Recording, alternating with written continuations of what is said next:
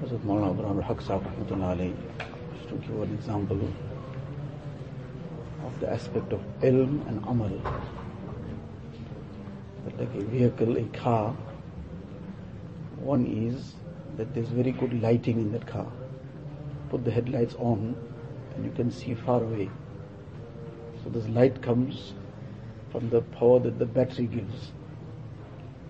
But having that battery in place and having that lights, giving that light out, doesn't make the car move. For the car to move, it will require the fuel.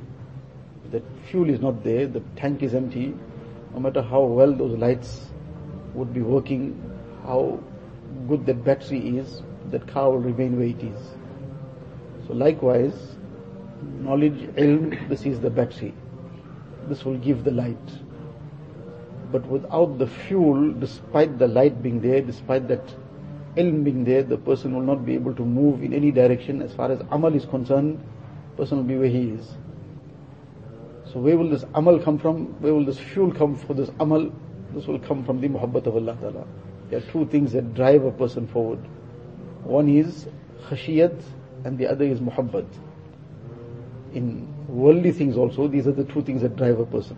Person is told that you, if you are going to come by certain time, then I will give you something, something which he really looks forward to. Thousand rands, ten thousand rands. So now the person cannot even walk properly because he's so sick. But for that amount of money, he will drag himself, crawl if he has to make it and he'll come. And the other is fear, khashiyat.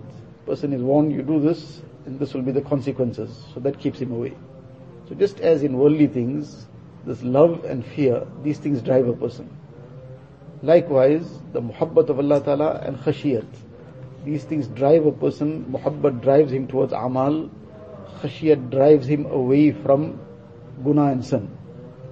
Without these two things in place, then no matter how much knowledge and ilm a person may have, but that forget taking him towards amal, that despite that, he will misuse it. Despite having the light, he will misuse the light to look in the wrong place. And people will use that knowledge to try and start legalizing things which are haram. How to try and find some loophole in some way and mix up things somehow and create some kind of confusion and legalize things which are clearly impermissible. Now the light is there, but that light is being misused. So the important thing is the, the fuel, the muhabbat of Allah Ta'ala and the khashiyat. To the extent that this will be acquired, that extent it will become easy to practice on the knowledge that we have. So this is something that has to be focused on. It's not something that just happens by the way. Something that needs to be focused on, needs to be acquired. This comes via the zikr of Allah Ta'ala, via the reading of the lives of those who had this muhabbat of Allah Ta'ala, and being in the company of the people of the muhabbat of Allah Ta'ala.